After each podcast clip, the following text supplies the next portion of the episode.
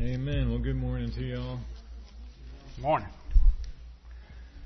We're going to uh, continue on the book of Genesis. We're going to start in chapter 2, verse 4, and we're going to read to the end of the chapter. So when you find Genesis chapter 2, verse 4, would you please stand for reading God's word?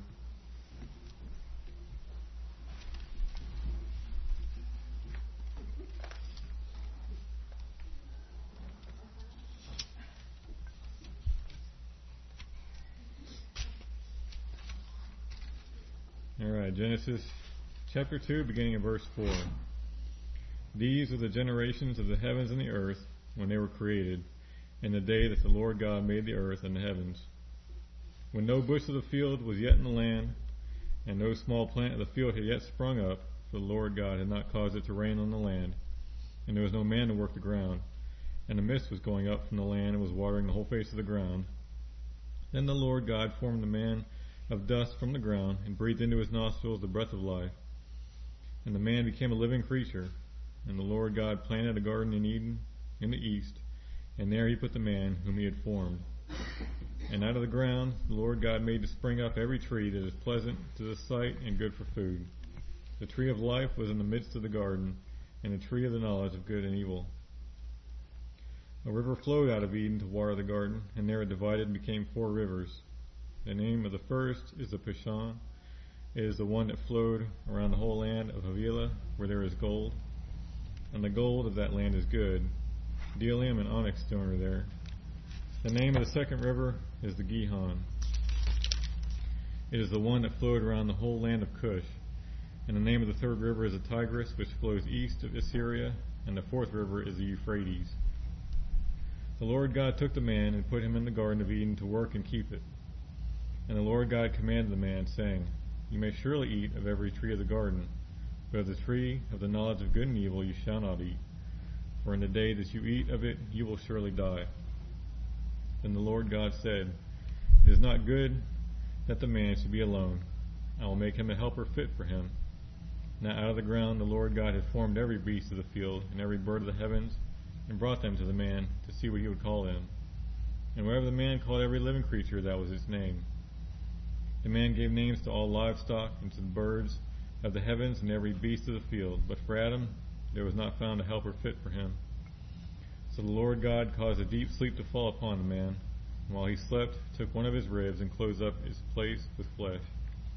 And the rib that the Lord God had taken from the man, he made into a woman, and brought her to the man. Then the man said, This at last is bone of my bones and flesh of my flesh. She shall be called woman, because she was taken out of man. Therefore, a man shall leave his father and his mother and hold fast to his wife, and they shall become one flesh. And the man and his wife were both naked and were not ashamed. Let's pray. Father, again, we thank you for the opportunity to be here, the privilege of being able to study your word together and look at these things. Father, we pray that you open up our hearts and minds to your truth.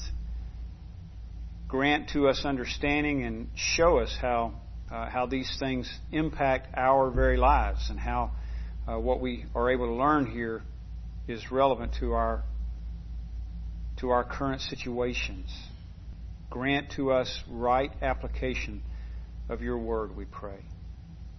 And Lord, through it all, may we may we see more of how great you are and how great your love is, how you have lavishly and lovingly provided for your people. And in, in these things, Lord, may you be glorified. We pray in Jesus' name. Amen. Amen. Amen. okay. There's a a lot here, so let me let me give you a little bit of um, a little bit of background and a little bit of my approach here. I mean, you've probably noticed what I've been doing uh, is is focusing in primarily on God and man uh, and His creation, but specifically man, um, because this is what the Bible is doing. These are the main things that these that, that the main place of focus. Uh, you know, so I haven't you know I haven't spent a lot of time talking about for example, um, the various ideas of the origin of the universe and that kind of thing. And, and those are definitely um, interesting things to talk about. But again, the main focus here is on God and on what He's doing in His creation and in specifically what He's doing in creating man. So that's where our primary focus lies. If questions arise in your mind, you know, things you would like to address, and what I try to do is give opportunity for that on Sunday evening. So keep that in mind um, because uh, something may come up, and as we're reading or as I'm talking, and you know, you might want to make a note of it or whatever, and we can deal with it later. I'm not. It's not that I'm intentionally trying to avoid anything here. It's just um, there's a lot to cover, so I really am trying to zero in on the main things. So that's going to happen again this morning as we look at this um, this section before us. There's, there's a lot of things here. Uh, I'm just going to give a little bit of background and try to zero in on what I think is the main point here. So, in terms of background, let's just say this: um, in Genesis one and Genesis two, and uh, this has never made complete sense to me. I, I guess uh, just because by God's grace I believe His Word. Just uh, it's like if you know you do too. If you're saved this morning and here um, as a Christian, but critics, it's been a common thing for critics of the Bible to say that what you have in Genesis 1 and 2 is two contradictory accounts of creation. And that's, and be honest, that's just never made sense to me. so, so let me just say this. Um, what we actually have here um, is an account of creation in chapter 1 that takes uh, a really broad view. You know, in other words, this is the creation of the universe.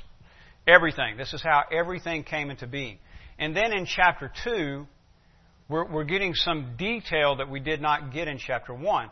And it's also with a, a bit of a, a, different focus. In other words, it zeroes in on specific things and gives us detail. So in chapter 1, you know, we've just got kind of a, uh, more or less a general account of, of the creation of man, other than the fact that we are specifically told that man is created in the image of God, and that's that's what we talked about last week. That's where our focus was. So, uh, verse 27, for example, God created man in His own image, in the image of God, He created him, male and female. He created them. So, so basically, what you have in chapter one is just we're just told on the sixth day, God created man. And then, of course, the all important fact that God created man in his own image, and it's made clear there in uh, poetic form in verse 27 that we're talking about male and female. God created male and female in his image. So we get to chapter 2, and there's some elaboration on that. In other words, uh, on the creation of man, uh, a little bit more about how that came to pass. Um, so, for example, we know from chapter 2 that male, man, male and female, were not created simultaneously. There's, there's an order here. So that kind of thing. It's just elaboration. So setting the stage, I would, I would say this. Here in chapter 2, we are taken back to the sixth day of creation. So if, if you know, so this fits. If you know, if you if you go, if you think about the the, the seven days of creation that we're presented with in chapter one, chapter 2, verses 4 all the way through the end of the chapter, fits on the sixth day. So, chapter 1, verses 24, um, what is it, through 28, uh, let's see, now through the end of the chapter. Um, the sixth day account, that's where chapter 2 fits. It's just giving us more information on it. All right, so um, I, I mentioned this before, but you, we've got kind of an odd chapter division um, here. So uh, really, the thought, the uh, the line of thought in chapter one finishes up in two three. You got the six days of creation, and then the seventh day, the rest of God. And then chapter uh, chapter two, verse four begins a new a new section, and it's where we have this elaboration on the creation of man, what God is doing there. Uh, and I'll say a little bit more about that in a moment. Um, so for now, let me let me just uh, let me just say this that, that, that that's the, that's the context. We're on the we're on the sixth day, and uh, here being shown, reminded again that God created all things, verse 4. These are the generations of the heavens and the earth, when they were created, in the day that the Lord God made the earth and the heavens. And then, um, God, uh, Moses, in, in, his writing here, goes on to talk about um, how some of these things took place. Now, let me say this. I want to. I, mentioned this before. It's kind of a kind of a general outline that that uh, that I'm going with here. Um, a few different steps. In fact, I've got it said here a couple of different ways. So, so let me give you two different two different just kind of flows of thought here, a flow of events, you might say. God created man, and I think I actually gave you this last week as well. But God created man, so He formed man, breathed into his nostrils the breath of life, and, and man became a living soul, right? Um, and specifically in chapter 2, at this point, we're talking about male, you know, the man. So then God placed man, that is, God placed the man he had formed in the garden. Um, we, we call it the Garden of, of Eden. Uh, Eden may have, it sounds like, you know, when you're reading it, it may have been actually a, a larger place that the garden was just part of. But at any rate, he, he placed man in the garden, what we call the Garden of Eden. And then thirdly, God provided for man.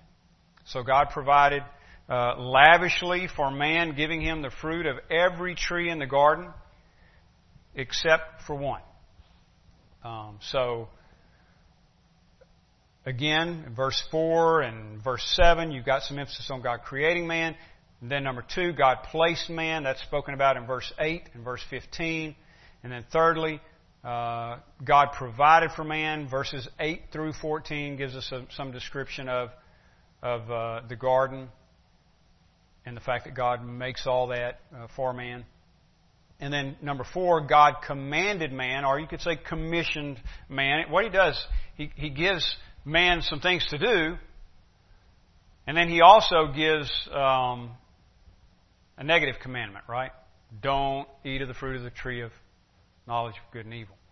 So, uh, so he gives him work to do. Here's what you're going to do. You're going to be in the garden. You're going to, you're going to um, keep the garden, and then also, you know, you, you, you, on the positive side, you can have the fruit of all the trees in the garden except one, and then the negative command, don't eat of the fruit of the tree of knowledge of good and evil. Now, keep that in mind. And again, like I said, I know there's a lot here, and I'm, I'm, I'm gonna, there's probably going to be several things. I'm going to say keep that in mind. So, so, uh, uh, that's a challenge, but you may, you may want to make a note of it or whatever. But that's one thing you want to keep in mind because when we get over to uh, the talking about the fall, uh, I, I will probably refer back to this.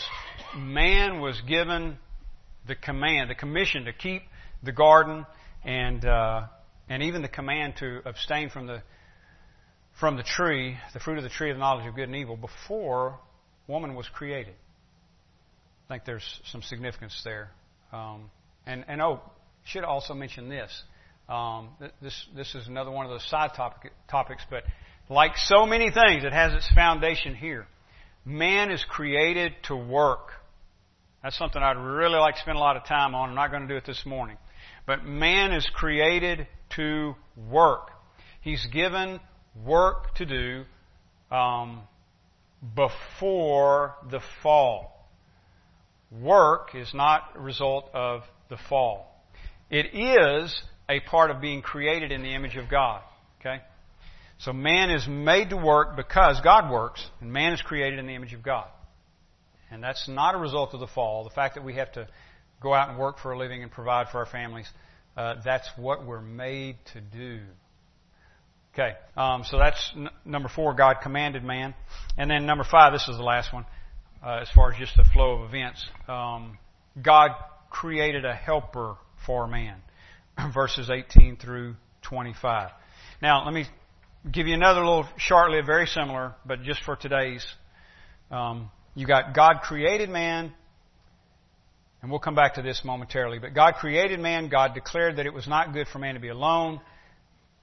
Adam looked for a helper. God created a helper. That's just four little things. God created man. Number two, God declared that it was not good that man should be alone. Number three, Adam looked for a helper. And number four, God created a helper for and out of man. Again, that's just a little some some of the main events in chapter two, and because that's where our focus will be, not so much on uh, all of the the plants and things of the garden and and uh, the location of the garden and all that. Although that information is here as well, uh, I would just say regarding um, let's say verses five. Uh, five through nine, where you have where we have some description of the garden. and hadn't rained yet, so God provided a spring to water the garden, and there was no man there to till. So uh, uh, this is, you know, describing it before He's placing man in it. I, I do think one of the main points there is again just to show. us, I intentionally use this word lavishly, just to show how lavishly God provided for man. Now, this this is another one of the important distinctions between chapter one and chapter 2. And here's, here's what I mean. Um, in chapter 1, again, the, the, it's like the zoom lens is, is out, right? And, we're, and we're, what we're getting is big picture. God created the universe. This is how all things came into being. And interestingly, throughout chapter 1, uh, verse 1 all the way through chapter 2, verse 3, um, God is referred to with the generic term for God the general term for God. In the Hebrew, it's Elohim, um, but it's like our word G-O-D. It just means God. And so, in English, what we do, if we want to distinguish between the true God and a false God, what we do in English is capitalize it, right? Because because it's a generic term. If you just say God, you could you could be talking about anything. But if I say thank God I woke up this morning, uh, I'm, I'm, I'm referring to the true God, right? The, the living God, the true God. And so if you were to put that in writing, what we do is capitalize it. Well, that's how God's referred to in chapter 1 because the emphasis there is just that um, everything that came into being was, or, or I should say, came into being, everything that came into being came into being through divine activity. That is, uh, it's, it's, like today we talk about the, the argument from, from uh, design, and we use terms like uh, intelligent design. The argument of intelligent design. What, what the argument of intelligent design is doing is, is just, just making the point that there's a divine designer behind all this. And that argument doesn't get into specifics about who that deity is. It just, it, it just argues that there must be a God who made everything. Well, in chapter 1, that's sort of what you have. I mean, it's just making the point that everything came into being by an act of deity, divine, in fact, divine fiat. You know, God spoke things into existence. But in chapter 2, it gets more personal. So in, in chapter 1, there's an emphasis on the transcendence of God. Nothing existed but God, and He brought everything into existence, and therefore, logically, you know, we should conclude that He's above all things. He's superior to all things. God. Elohim. In chapter 2, we, we find out that this God who created everything is not only transcendent, but he's immanent. In other words, he's close. He's personal. And he's loving. And y'all thought I got off track, but that's where I was coming to because uh, we're talking about how the garden is described here. Why would we get so much description about how lush the garden is? Because it, it, it tells us something about how God lovingly and lavishly provides for man and provides for his creatures. So, uh, in chapter 1, he's referred to with the general term uh, God, and the emphasis is on his transcendence and his power and so forth.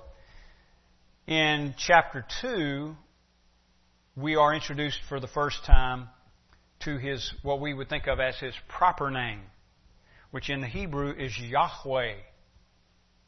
And that's in verse 4. These were the generations of the heavens and the earth when they were created in the day that the Lord God made the heaven made the earth and the heavens. Um, that term Lord there, if you look at it, you will notice that it's all capitals. You've got capital L and then a small capital O or D. And, and most, uh, most um, publishers do that to, to let us know that the Hebrew word behind that is the word Yahweh. And it's, it's the name that God gave Moses when Moses said, uh, Who do I tell him sent me? And the Lord said, I am that I am. Tell them I am has sent me, has sent you. Yahweh. Um, it comes from the Hebrew to be verb, I am. So, um, for Moses' readers, if you are an ancient, and I'm, I mean, I'm talking about those who understand we are Moses' readers too, but I'm talking about those who, who know Hebrew, um, they would have understand immediately when you get to chapter 2 verse 4, okay, he's talking about when he says in the day that the Lord, Yahweh God, Yahweh Elohim made the earth and the heaven, they would, they would know immediately, okay, he's talking about the God of Abraham, the God of Isaac, the God of Jacob, the God of Moses. Our God. I mean, they would know. Okay, now he's identified who this deity is who created all things. It is our God, the God, the one true God, Yahweh, the one who sent, the one who, the one who called Abraham out of the Ur of the Chaldees, the one who called Moses in the desert and sent him to deliver the children of Israel out of, out of Egypt and so forth. So it's more personal in that sense, you see, than, than chapter 1. Here we get the personal name of God and then we see how He provides for His creation, man, lovingly provides for. So heavy emphasis on cha- in chapter 1 on the transcendence of God, heavy emphasis in chapter 2 on the uh, immanence of God and the benevolence of God. He's a God of love. All right, that's that's just kind of putting us in context there and helping us uh, set the stage. So, as you see on the bulletin, our our uh, our title for this morning is a helper for man, and this is where um, this is where the attention goes in chapter two. I, I, I should say this as well. Um, Moses will start, and I'll try to point these, I'll try to remember to point these out as we go, but Moses will start different sections um, with these little uh, title sentences. So you got that in verse 4. These are the generations of the heavens and the earth when they were created. And then he, and then he expounds on that, on what he says in verse 4 there. And this section runs from 2 4 um, over to 426. So, uh, in fact, if you look at, if you flip over there for just a minute, this section ends in chapter 4, verse 26, and then you see the, the heading again in chapter 5. This is the book of the generations of Adam. See, same, same thing almost you've got in 2 4. These are the generations of the heavens and the earth. Then he starts a new section in 5 1. These are the generations of Adam. Word generation there uh, just means origin or beginning. In fact, uh, let's go back to 2 4. Here, I think uh, it is correct to think of it this way. One, one um, I was looking at the, the Net Bible note on this. Um, that little phrase, these are the generations, can be f- paraphrased this way quote, This is what became of the heavens and the earth. Unquote. So I think that's correct. That's the idea here. In other words, in, in chapter 1, verse 1, all the way through chapter 2, verse 3, we got a description of creation. And then, verse 4, he's saying, Now, here's what became of the heavens and the earth. Here's what became of what God created. And in, from here all the way over to 426, he describes the creation of man, the fall, judgment, and then um, the uh, you know goes into the lineage of of Seth um, and, and takes it from there. So so he's saying now here God created all things, and then here's what happened. once He put everything into place. And He gives us a description of man and uh, uh, an account of the creation of man and then the fall and judgment that falls on man. All right? So that's where we're headed. That's, I mean, I think that's Moses' intention. And so that's going to be our intention as well. That's what we're, that's, that's the, the thought line that we're following. And I probably should say this too, just to be clear. When I, when I say Moses, that's because Moses wrote this. Um, but know at the same time, this is inspired. This is the inspired Word of God. So, so it would be equally true to say, this is what the Lord intended when, when He wrote this, right? Because He, the, the Lord is the, the ultimate author here who wrote through Moses. Okay? Uh, Moses wrote the first five books um, Genesis, Exodus, Leviticus, Numbers, Deuteronomy. And, uh, but it, again, but it was as he was carried along by the Holy Spirit, right? Inspired to write. Okay. All right, so for this morning, a helper for man. Now here's my little summation sentence, and it is really simple. Um, God declares that it is not good for a man to be alone and creates a helper for him.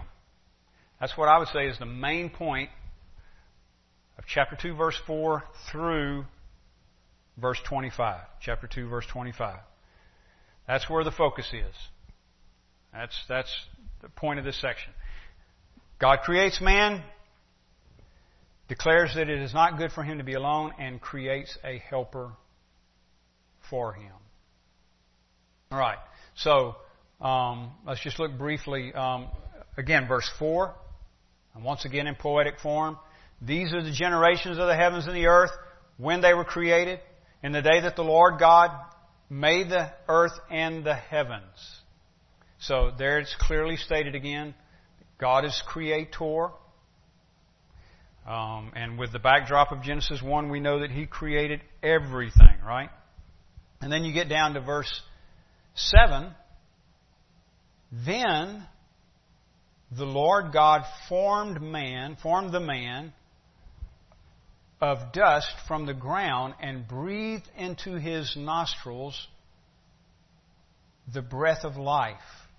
And the man became a living soul. Literally, it's a living soul.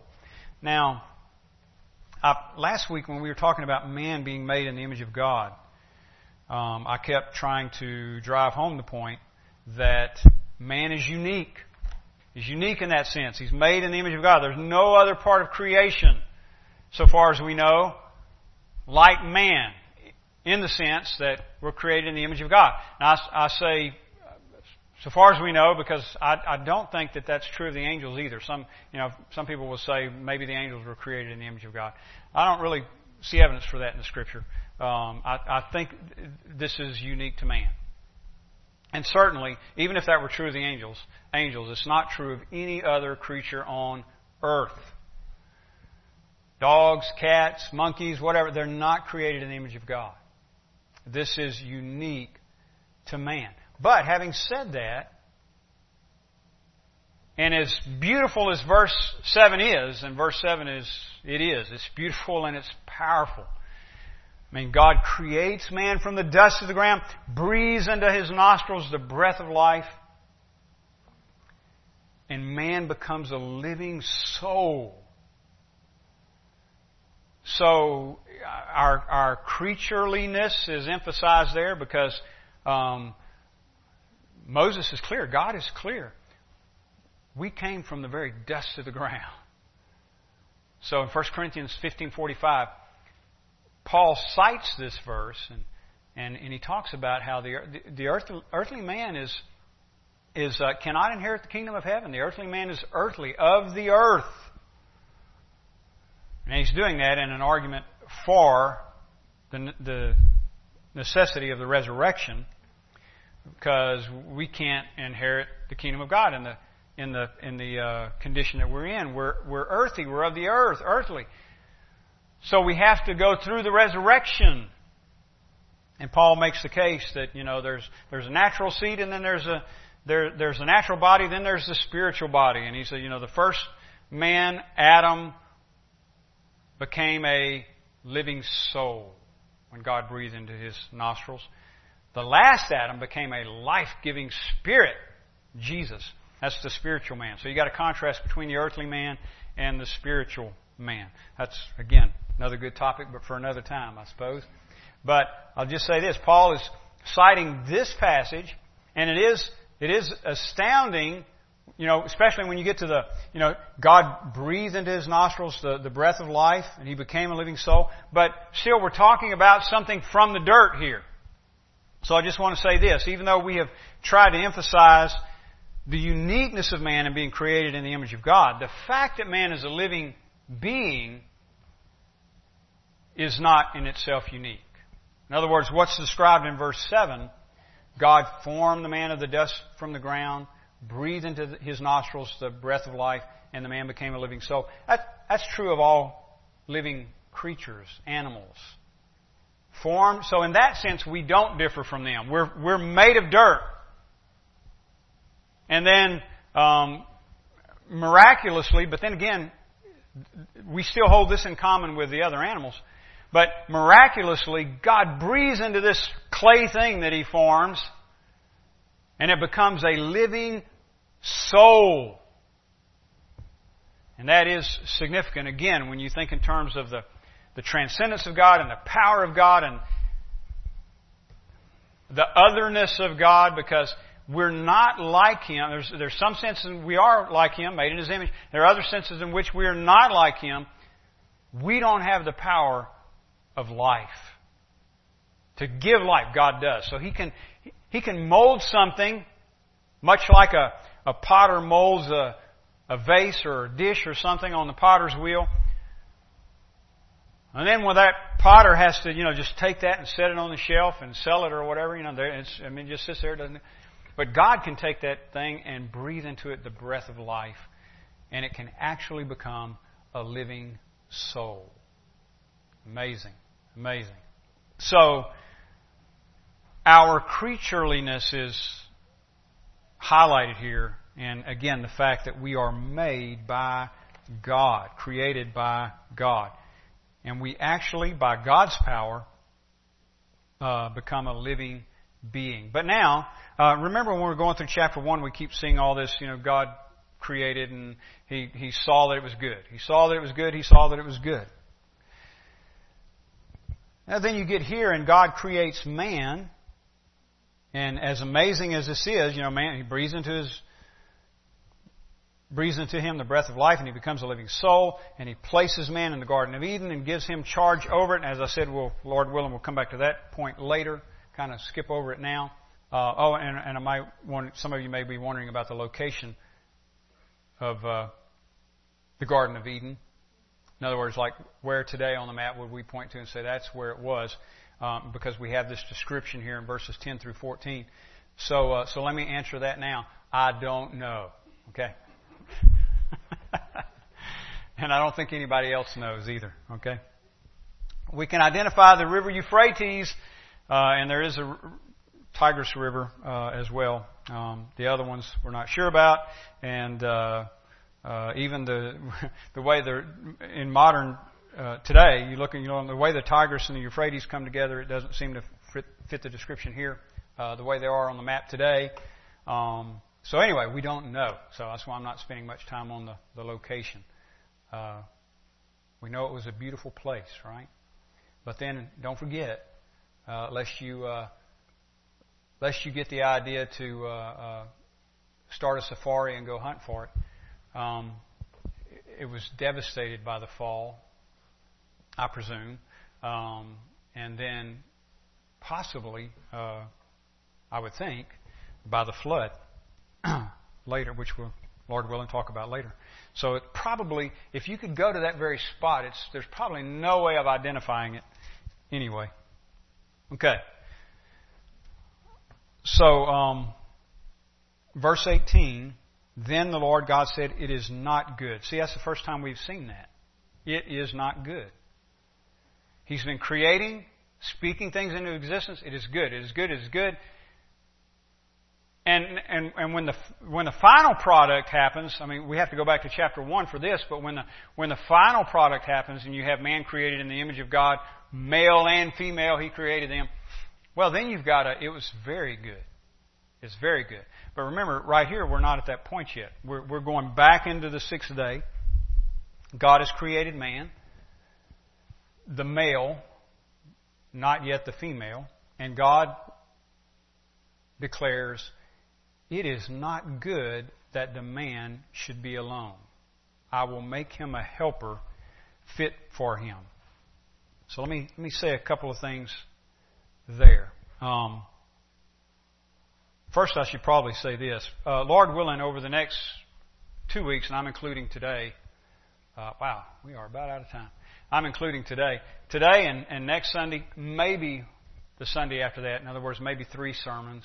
Um, I want to I want to kind of we're going to talk about the fall because that's all a part of this. You know, um, man, woman created, the fall and the judgment. But in doing all that, uh, I want I want to purposely focus on marriage because this is where it begins. So let me say a, a couple of things. Uh, first of all, um, if if I if if the focus shifts to you know where I'm really focusing on marriage and talking about marriage relationship, um, and you're single, take heart. Don't check out on us because I guarantee you there's application here. I guarantee there's application whether you're single or whether you're married. This is all important for all of us. Um, and then, two, as we as we look at God creating a helper, let me let me say this as well because this, this is the foundation for the marriage relationship. This is where it originates, just like it says in verse four. These are the, the this is the book of beginning. This is the beginning, and this is what God did with it. Um, this is where it all starts. The reason Christians Bible believing Christians shouldn't have to make that qualification, but every Christian should be Bible believing Christian. Uh, I guess in truth they really are. But the reason Christians are so adamant about a, clear definition of marriage, and the reason we, we cannot budge off of that, is because it is so plain in Scripture it's, it's a creation of God. And when, when, when people refer to it as, uh, for example, sometimes you'll hear people say it's the foundation of civilization. The, you know, it's the bedrock. And that's not just in a pragmatic, you know, it's because it, it, it seems to have worked. I mean, you know, it seems to have worked and it, you know, it just works out well. No, it's because God intended it that way God designed it that way.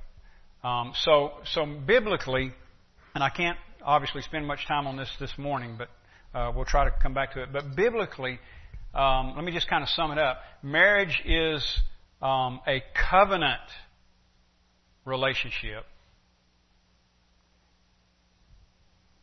very intimate covenant relationship between one man and one woman, and it is intended to be lifelong. I mean, that's, in other words, that's God's design. It's a permanent, I'll say permanent, I mean lifelong. I'm not, we're not going to be married when we get to heaven. Jesus is clear on that.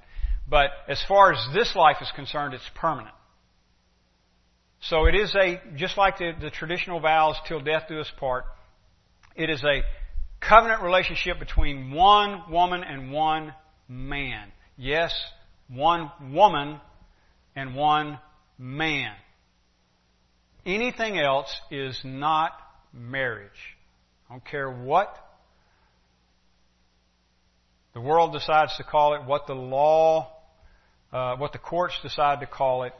It's not marriage. And the re- again, the reason we can be so bold as to say that is because God has decided what marriage is. And he's not given anybody the right to redefine it. So, uh, you know, when they do that, they're, they're playing, it's one of those issues. You know, you, you, you, you, you redefine marriage, you're playing God. And that's very dangerous ground to walk on. Uh, alright, so, uh, when we talk about marriage, that's what we're talking about. One woman, one man, intimate, intimate covenant relationship for life. Now, uh, I'm going to try to just mention a couple things before we close. Uh, as I said, we're about out of time.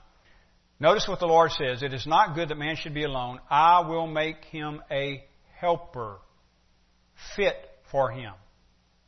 So, two things there. Helper and fit for.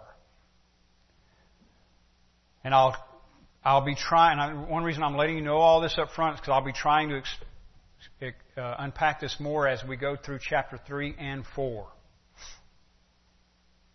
First of all, uh, and I think this is this is the point of the previous the previous verses.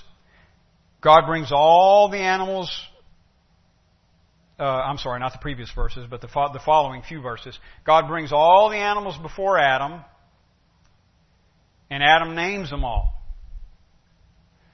And, and you might think at first, well, that's kind of out of place. God's talking about man needing a helper. But what he's, what he's doing here is making the point is that out of all of creation that already exists, there is no helper fit for man.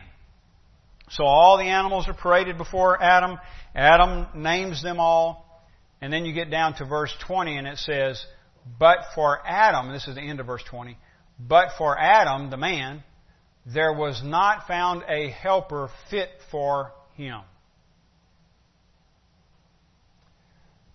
So, when we talk about helper, first of all, we're not talking about something like man's best friend, right? I mean, dogs can be good help sometimes, but that's not what we're talking about here. That's why helper fit for a man or not a beast of burden. You know, oh man, get all they all kind of help out of horses and oxen, and uh, no, no, no, that's not what we're talking about here. We're talking obviously we're talking about something more than that, right? And that's the point of these verses, because all the animals come before him, but there was no helper fit for man found. So what is he talking about? Well, um, he's talking about somebody who's, to say it one way, on the same level. We're talking about an equal. So again, that's not, not a dog. See, a male dog has a female dog, and they're equal, right? They're equal in terms of species, what they are, their being, their nature. So out of all the animals, there was not found a helper like that for man, one that's equal to him. So God created woman. All right. So um, now I know some people hear the word helper and they say, "Well, um, that that doesn't sound like it equal." So let me let me let me point this out. And I'm not talking about equal in every respect.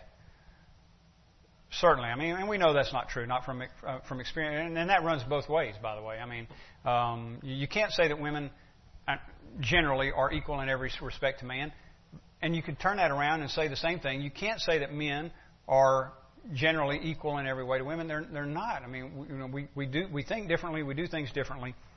But that's the beauty of it. And that's exactly what God was doing uh, in creating a helper. But let me say this. So we're, so we're not talking about inferiority. When, um, when you hear that word helper, don't think inferiority because that's where our mind goes a lot of times because you think, well, you know, uh, like I used to do some construction stuff here and there and your job description was helper, right? What that meant was, you know, if, if the guy that knew what he was doing um, needed a board, he'd tell you, uh, you know, bring me a two by four, and you run over there and get him a two by four. You were a helper, and you were certainly in, inferior because you know he was probably a journeyman carpenter or something like that, and uh, and this was your first time on the job or whatever, and and you didn't know what was going on, but you knew how to run and get a board, and you're just a helper, and that's fine, by the way. There's nothing wrong with that. But that's, we're not talking about that here. The word does not indicate someone who's inferior. Not less of a person, not less intelligent. And one reason I can say that is because this word is used, uh, I'm just going to give you three examples, but it's used a lot of times in reference to God. So, for example, in Psalm 30, verse 10, Hear, O Lord, and be merciful to me. O Lord, be my helper.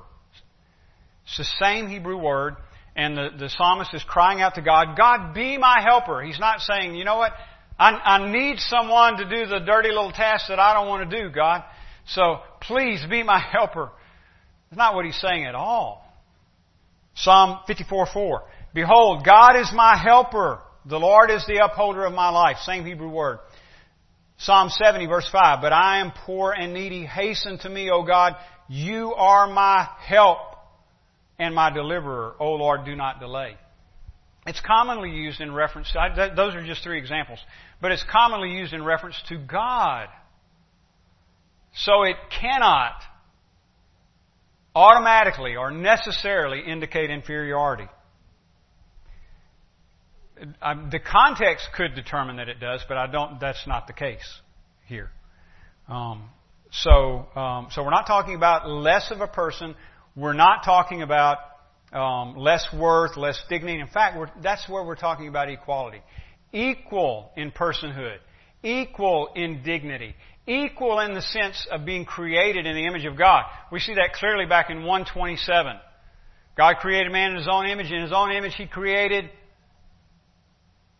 him male and female. He created them. So one more, one more thing I should say uh, to the single person, because I, again, I want to be clear. Um, okay, God created man.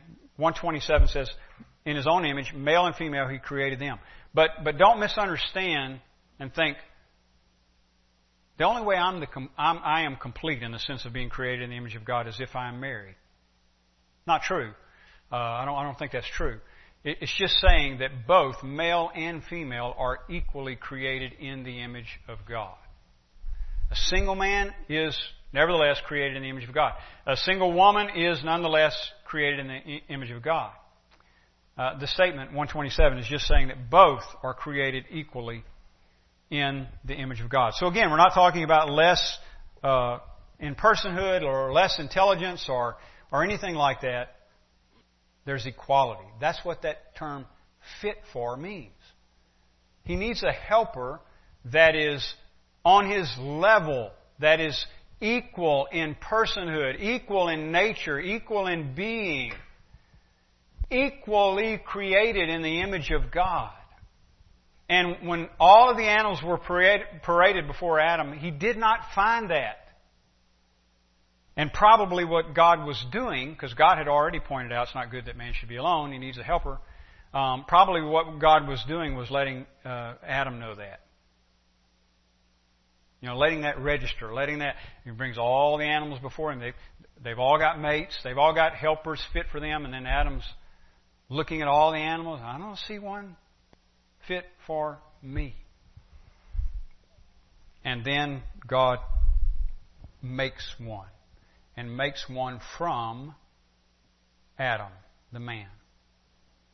So, very quickly here, verse 21 the Lord caused a deep sleep to fall upon man, and while he slept, took one of his ribs and closed it up in its place with flesh.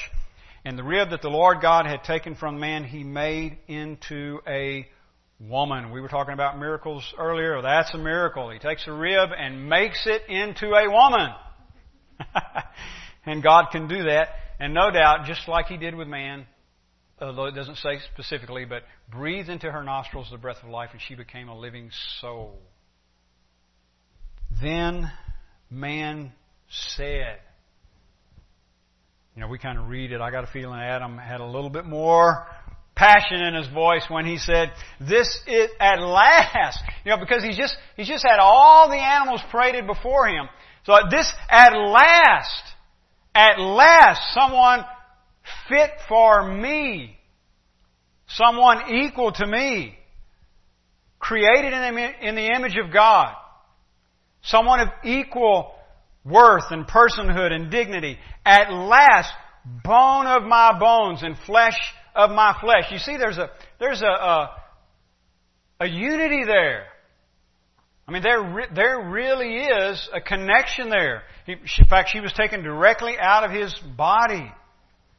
So this is the same flesh is what Adam is saying.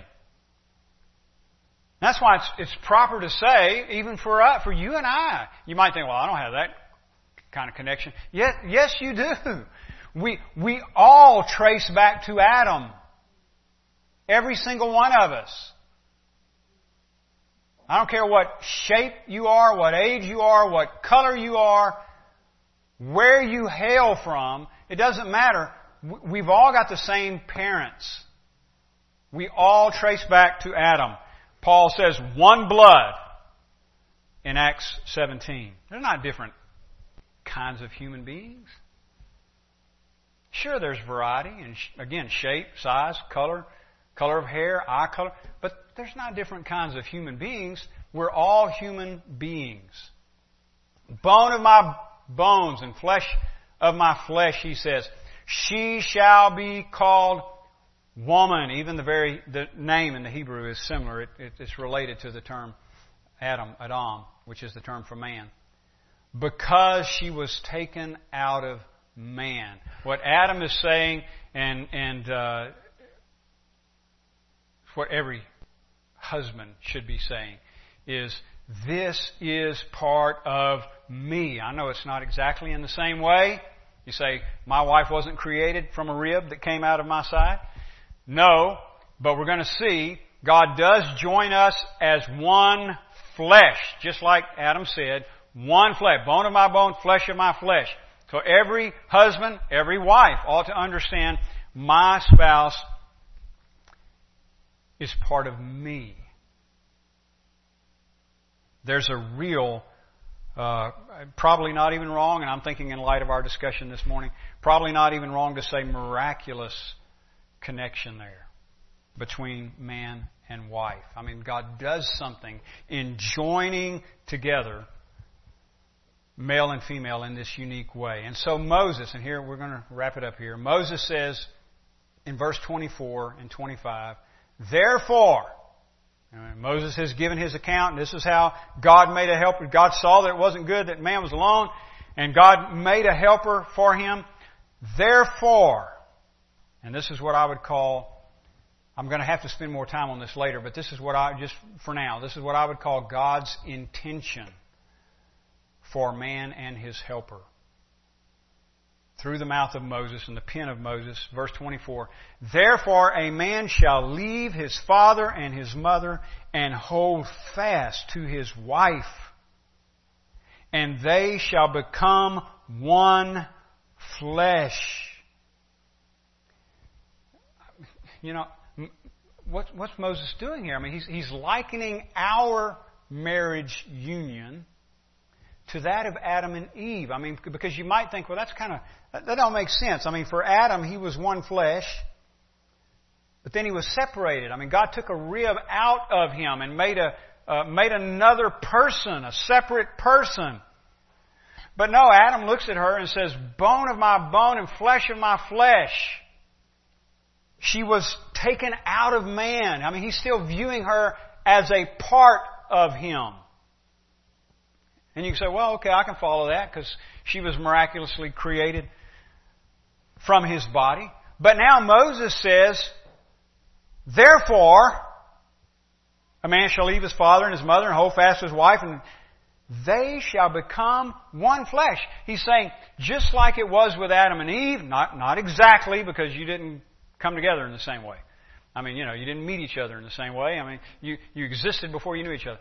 But in this sense, in the, in the terms of oneness, relationship, covenant relationship, it's just like Adam and Eve, even though you weren't uh, literally taken out of your uh, wives, you weren't literally taken out of your husband's side. Nevertheless, you become one flesh when you are joined together in marriage. Husbands, you are one flesh. Your wife you, you'll have to go to Ephesians 5 and check me out on this, but your wife is your own body. She's to be treated as your own body. One flesh. And the man and his wife were both naked and were not ashamed. Now that statement is leading into the fall. We'll have to deal with that later. But for now, let's just say this. God created. He saw that it was not good that man should be alone. That's amazing, isn't it? A problem in paradise right off the bat. In one sense. But God wasn't finished. I mean, He knew what He's going to do. He's, and He declares, it's not good that man should be alone. So I'm going to make a helper. And not just a helper like a good horse or good mule or something like that. Those are good helpers, but they're not they're not good helpers in this sense. A helper fit for. The, literally, the term there is the idea of, of opposite. In other words, one that stands over inequality, one that stands over opposite another. It's like John 1 1. In the beginning was the Word, and the Word was with God. That's the idea. He was, he was there opposite God, standing as equal. In the beginning was the Word, and the Word was with God, face to face with God, because He was God. So here you've got two human beings, equal in personhood. There are distinctions, more than more than um, anatomy. There are distinctions. We'll have to deal with those later. But for now, burn this in your mind. Equal in personhood, equal in dignity, equal in worth and value, equally created in the image of God because she was made a fit helper for the man. And that, by the way, is an expression. Remember, I said this more personal here. That's an expression of God's love for His creation. The marriage relationship,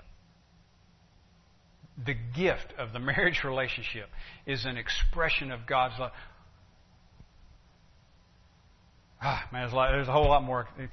I mean, just shame on us for speaking the way we do about marriage. It's a gift of God out of his own heart, out of his own desire to do good to man and to the woman. Would you stand, please? It's an expression of God's love, and of course, it is designed to reflect His glory uh, in some ways that we will have to discuss later, Lord willing. All right? well, let's, let's pray, and, and uh, we'll be dismissed. Brother Freddie, would you mind praying for us?